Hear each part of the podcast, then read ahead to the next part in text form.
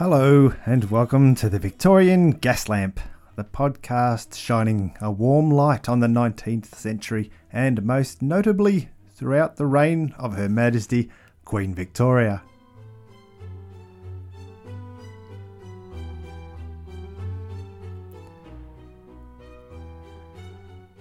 Episode 24 The Great Hunger. Last episode, I spoke about the foods that the people in the Victorian era had to eat. I mainly focused on the English and their culinary choices, or more accurately, what they were forced to eat in many circumstances. It was in many ways stomach turning thinking of some of those foods, at least to us these days. But what if you had nothing to eat? You were struggling to provide for your family and living in substandard conditions that were far below even the dirty slums of London, well, what did you do if you literally had no food? Back in the overview episode on King George III, that was my second episode no less, I spoke about how King George became King of the United Kingdom and Ireland the title makes it sound like the Irish were an equal part of the kingdom, but sadly, nothing could be further from the truth.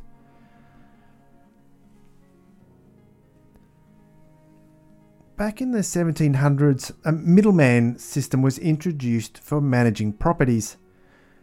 Yes, I know this is before the time of our podcast, but it is critical to just how bad things are going to get what this system created was men that would take care of rent collection from tenants on property, working as agents for the absent landlords. They were the middlemen between the owners and the renters, kind of like what real estate agents often do today. This meant that owners were assured of a regular income without the direct responsibility, so they could relax and do what they liked. But because there wasn't the regulations and legal protections in place like there are today, you can begin to imagine the exploitation this exposed poor tenants to by those middlemen. And this exploitation basically went unchecked. Why? Because the majority of the Irish tenants were Catholics. Now, I've touched on this discrimination when I was covering both the reigns of George III and George IV. The population of Ireland was predominantly Catholic, and because Catholics were known to place the authority of the Pope above all others, including the aforementioned kings, they were in some way not trusted to be part of the overall community and working together. And if you think this is something of the ancient past, well, I do remember listening to a recording of John F. Kennedy's speech in 1960. As a Catholic, there was some suspicion about his loyalty to the American people, because he was, of course, subjected to the authority of the Pope. And in his speech, he directly stated that he is there for the American people, and he addressed this concern. I do not speak for my church on public matters, and the church does not speak for me. I believe in an America where the separation of church and state is absolute. But back to our time period, and not only were the general Irish population poor, being ripped off by the middlemen taking advantage of their positions, they were also seen as second class citizens by the United Kingdom for their apparent lack of loyalty to the kingdom the Irish Catholics made up around 80% of the population, but the top of the social pyramid in Ireland was the English and the Anglo Irish families. They owned most of the land and could pretty much do what they wanted with their tenants. They also mainly lived in England and used the middlemen I described, so as long as they were getting their income, you can imagine the level of care that they had for the minimal wage tenants back across the Irish Sea. As an understandable consequence, the country was regarded as resistant to being part of the Crown. No surprises there. In 1829, the Catholic Emancipation Act gave the majority of Irish a chance to be represented in Parliament and other rights, But it wasn't until 1843 that the British government decided that it was the issue with land use and property ownership that were the main cause of problems on the Emerald Isle. And it was in 1845 that the chairman of the Royal Commission, the Honourable Earl of Devon, reported the following quote, It would be impossible to adequately describe the privations which they, the Irish labourer and his family, habitually and silently endure. In many districts, their only food is the potato, their only beverage water their cabins are seldom a protection against the weather, a bed or a blanket is a rare luxury, and nearly in all, their pig and a manure heap constitute their only property. Not much I can add there to make it any more dramatic, can I? They were living in a realm that was experiencing some of the greatest technological innovations of human history, and they were lucky to have a pig sharing their dirt floored huts. The wonderful Victorian historian Cecil Woodham Smith would later describe the landlords as regarding these lands as nothing more than a source of income, from which as much as possible was to be extracted. She also added that some landlords visited their properties only once or twice in a lifetime, and all the money was sent elsewhere. Now, from what I've been able to find out, in the year 1842, an estimated £6 million was taken out of Ireland. Six million, you say? Yeah, okay, Heath. So? Well, I think we all understand the importance of an economy having money cycling through it. To give you some rough ideas in today's figures, in the UK that would be about 670 million pounds. In the US, about $800 million. And if you're an Aussie with our exchange rate, it's about 1.3 billion. So, by any comparison, that's a truckload of cash that's being torn out of an economy. I mentioned before about the extortion and financial corruption amongst the middlemen that the landowners back in England have made use of. I didn't go far enough in my description because the Commission in 1843 is quoted as calling those middlemen land sharks, bloodsuckers, and, I like this quote, the most oppressive species of tyrant that ever lent assistance to the destruction of a country. End quote. Pretty sure that sums it up far better than anything I could write. Their main tactic was to get those huge tracts of lands and then divide it and put tenants on it and then divide it again. Add some more tenants, and like selling a car for parts rather than the whole thing, the middlemen were making good money. They could evict tenants for not paying the high rents. They could evict them when a landlord decided to change what they grew. It might have been wheat last week, but now the owner wanted sheep. So, yep, thanks, bye, good luck with your future. Also, there was no compensation for any improvements that you might make on a property as a tenant. So, obviously, this meant there was little incentive to improve the overall qualities of the land that you were living on. The only county that was the exception to this rule was Ulster, where landlords had to compensate tenants for improving the properties. Quoting Woodham Smith again, she says that the commission investigating reported that quote, the superior prosperity and tranquility of Ulster compared with the rest of Ireland was due to tenant rights, end quote. So, this clearly was the positive way to act towards those struggling to even eat on small lots of land. She further added that because of the abusive use of power by the middlemen and landowners, that quote unquote Industry and enterprise were extinguished and a peasantry created which was one of the most destitute in Europe. In an era that was seeing so many advancements, I can't begin to express just how hard life was for the Irish population during this time. Thanks to that dividing and dividing again of properties, the holdings were getting so small that the only way to make the properties sustainable to eat and survive was to grow potatoes. Before the famine, even the British government stated that the poverty was so widespread that a full third of the properties could not sustain the tenant family after the rent was paid. That's a full third. Many families had to take seasonal work in England and Scotland to try and survive.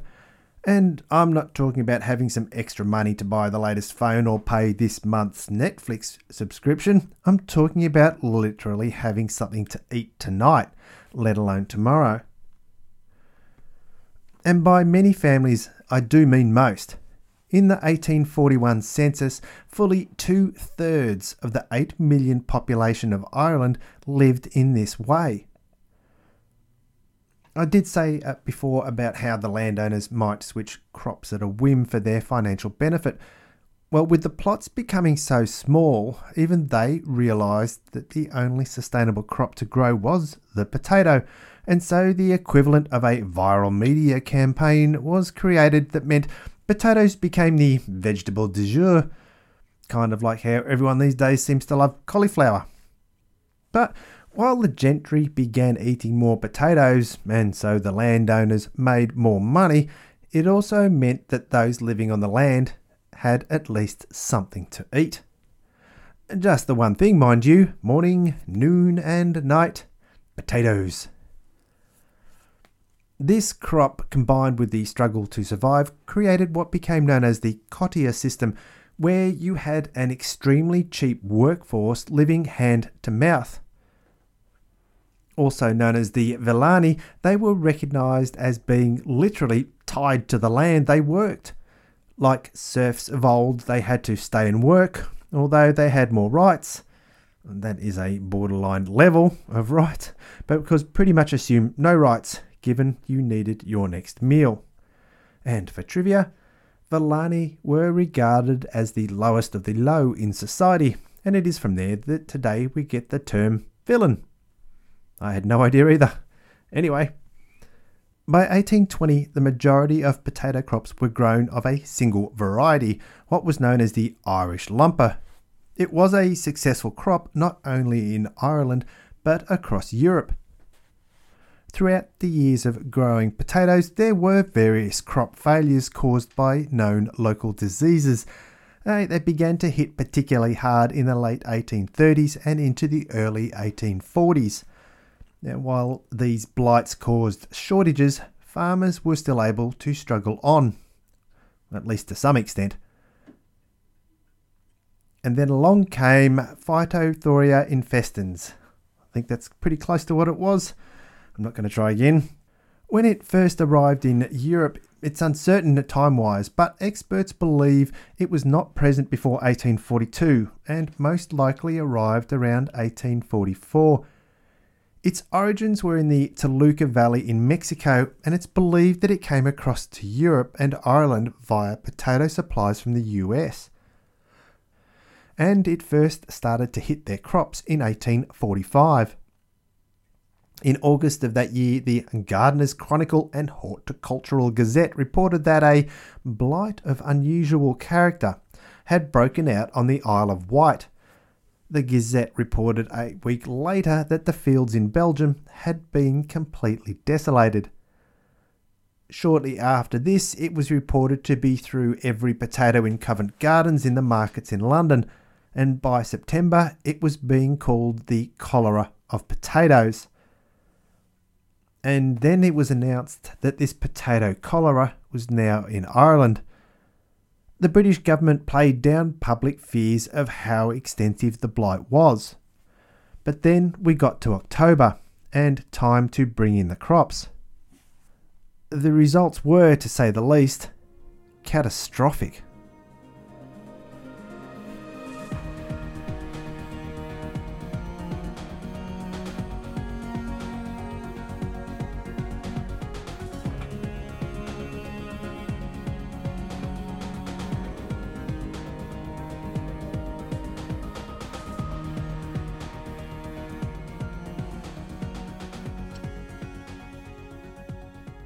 Losses in this year have been estimated between fully one third to as much as half of the entire crop across Ireland. Now, as I said, this was the main food for the majority of the population. Also, around one third of the year's crop was also used in feeding livestock, so you can start to see the flow on effect there as well. People who were living literally hand to mouth were finding their crops gone. The struggle began to survive a day, let alone a week. And then in 1846, a full three quarters of the harvest was lost. But this time, over 300,000 people were destitute and employed in public works.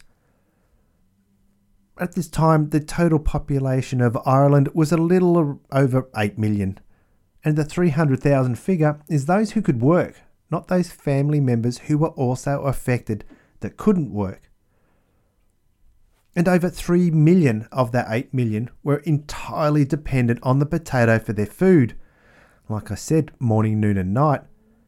And then sadly, the first deaths from starvation started being recorded.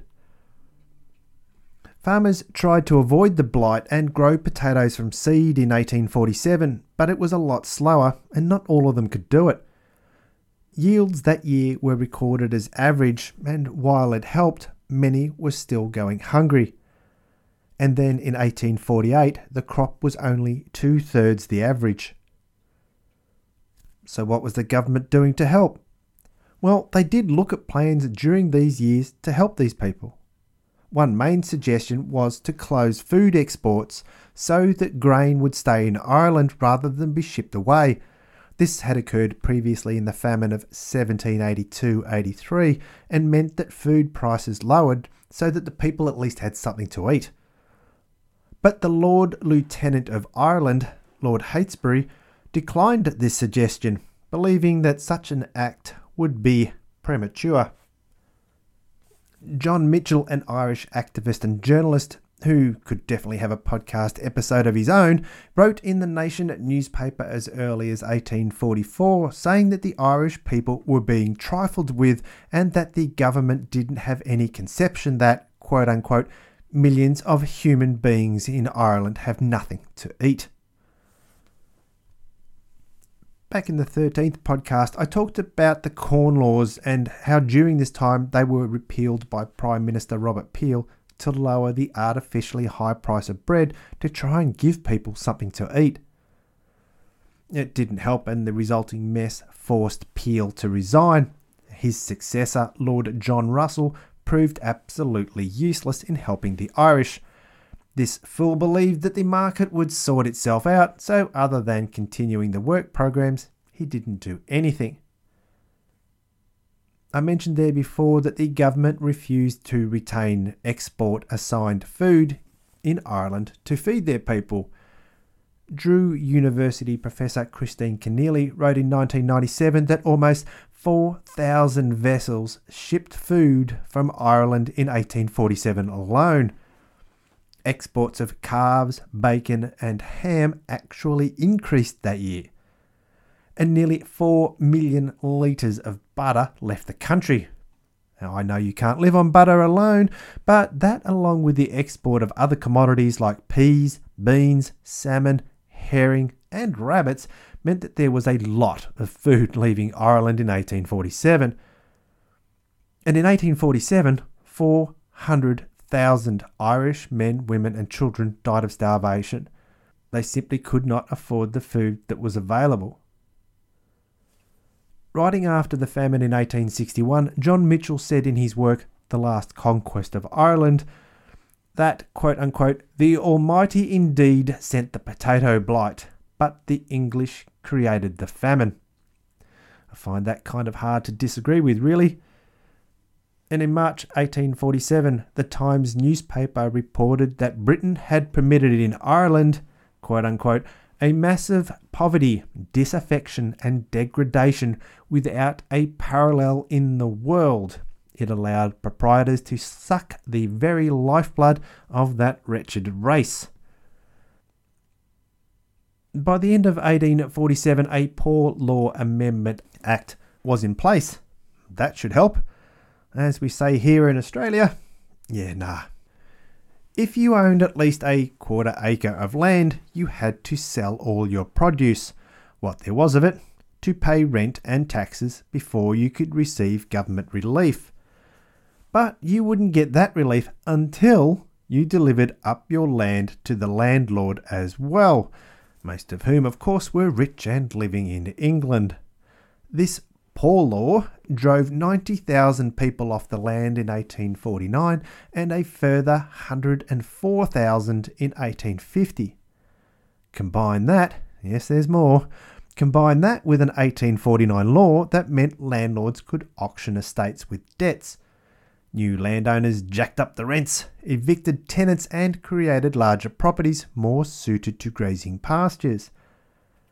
Between 1849 and 1854, this ejected an estimated 50,000 families off the land. That's not 50,000 people, I'm saying 50,000 families. Can you imagine the farming communities in your country having that many families kicked off the properties they owned? all because of some dodgy laws and some land grabbing. These days, we kind of think, well, at least it seems from here, that the Irish and English is having some sort of dislike towards each other. I guess it's much like siblings would, or like Australia and New Zealand. But reading for this podcast, I've learned it really was so much more. And it's because of this continued export of critical food during this time that Cecil Woodham Smith wrote that this period evoked so much anger and embittered relations between Ireland and England, an effect that last to this day. The blight took on such a catastrophic effect on the crops because the farmers relied so much on one single type of one single crop. Like elsewhere in nature, mixing types makes for stronger breeds. Alloys are always stronger than pure metals after all, but because all the potatoes were of just one type and the blight affected that type, they had virtually no chance of keeping even a minimal crop. It's hard to get exact figures, but it is estimated around 1 million people died from famine between 1845 and 1849. Remember, the entire population is only 8 million, And you might note I said that there was the million that died from the famine. Not everyone died while starving. Disease spread throughout communities, including that ever present cholera. Now, I'm gathering at this point you've probably listened to a few episodes and you're having some idea of the constant threat that cholera presents to society in the 1800s. It's estimated in the famine years and throughout the early 1850s, somewhere between 20 to 25%, that's a quarter, of the population died from diseases because of the lack of available nutrition. And there were other flow on effects on Irish society as well. Those lucky enough to survive or weren't directly affected by famine meant that, in an odd circumstance of statistics, the average age of married couples went up by around 5 years to 28 for women and 33 for men. That sounds young for today, but you might remember that the average age of the working class was only in their 40s. Think about that 28 years old for a woman and 33 for a man. That's all you had. These days, most of us are barely getting our lives together by that age, but in Ireland at that time, that was about it for you. Time to shuffle off that mortal coil. Add to that the factor that a third of men and a quarter of women never married because their economic circumstances couldn't afford it, so there's this overall population decline because of less families. Effectively, Ireland was dying by generations. And then I get to add more on top of this because during this era we had the great diaspora of the Irish around the world, largely to America where I'm pretty confident in believing that we all have a fair idea of the strong Irish influences on American culture in particular. I think we can all agree there was very little for Irish families in their homeland, and in many cases, an older child would be sent, earning enough money to then bring more of the family across in a time honoured tradition for those around the world hoping for a better life but over 1 million Irish left their homeland in this fashion. The deaths were catastrophic during the famine and continuing on from there with the later disease related deaths, even worse for those that remained, and then another million people the future generations of Ireland left basically out of sheer survival. They changed the cultural landscapes of the countries they fled to, especially the US, where to this day I think we can all agree that the people that were starved, exploited, and left to die have created an invaluable contribution to their new homeland. They had been manipulated by their landlords and by the landowners and then abandoned by their government. The losses they endured have entered into their social consciousness and remains to this day. By around 1852, the famine had largely ended, not through the help of the government or resources applied to the problem, but because the crops slowly began to recover. And unfortunately, with a great deal less population left to consume the produce, the problem fortunately became history. That population of 8 million in 1841 was down to around 4.5 million at the turn of the century. To this day, Ireland is the only country in Europe to have less people than they had in 1840. I like to make this a lighter podcast and entertaining, but I do need to describe this event because of the integral part it plays in Irish English relations, and it can't be forgotten that the way it changed other countries around the world. So, here endeth the episode. I want to give a huge thank you to all of those out there that have been writing and letting me know that they have been enjoying the podcast. It is very flattering for me to hear, and I hugely appreciate you taking the time to write. I think I'm going to go have a Guinness and appreciate what I have. Cheers to you, or more appropriately, sláinte. And I'll see you next time under the gas lamp.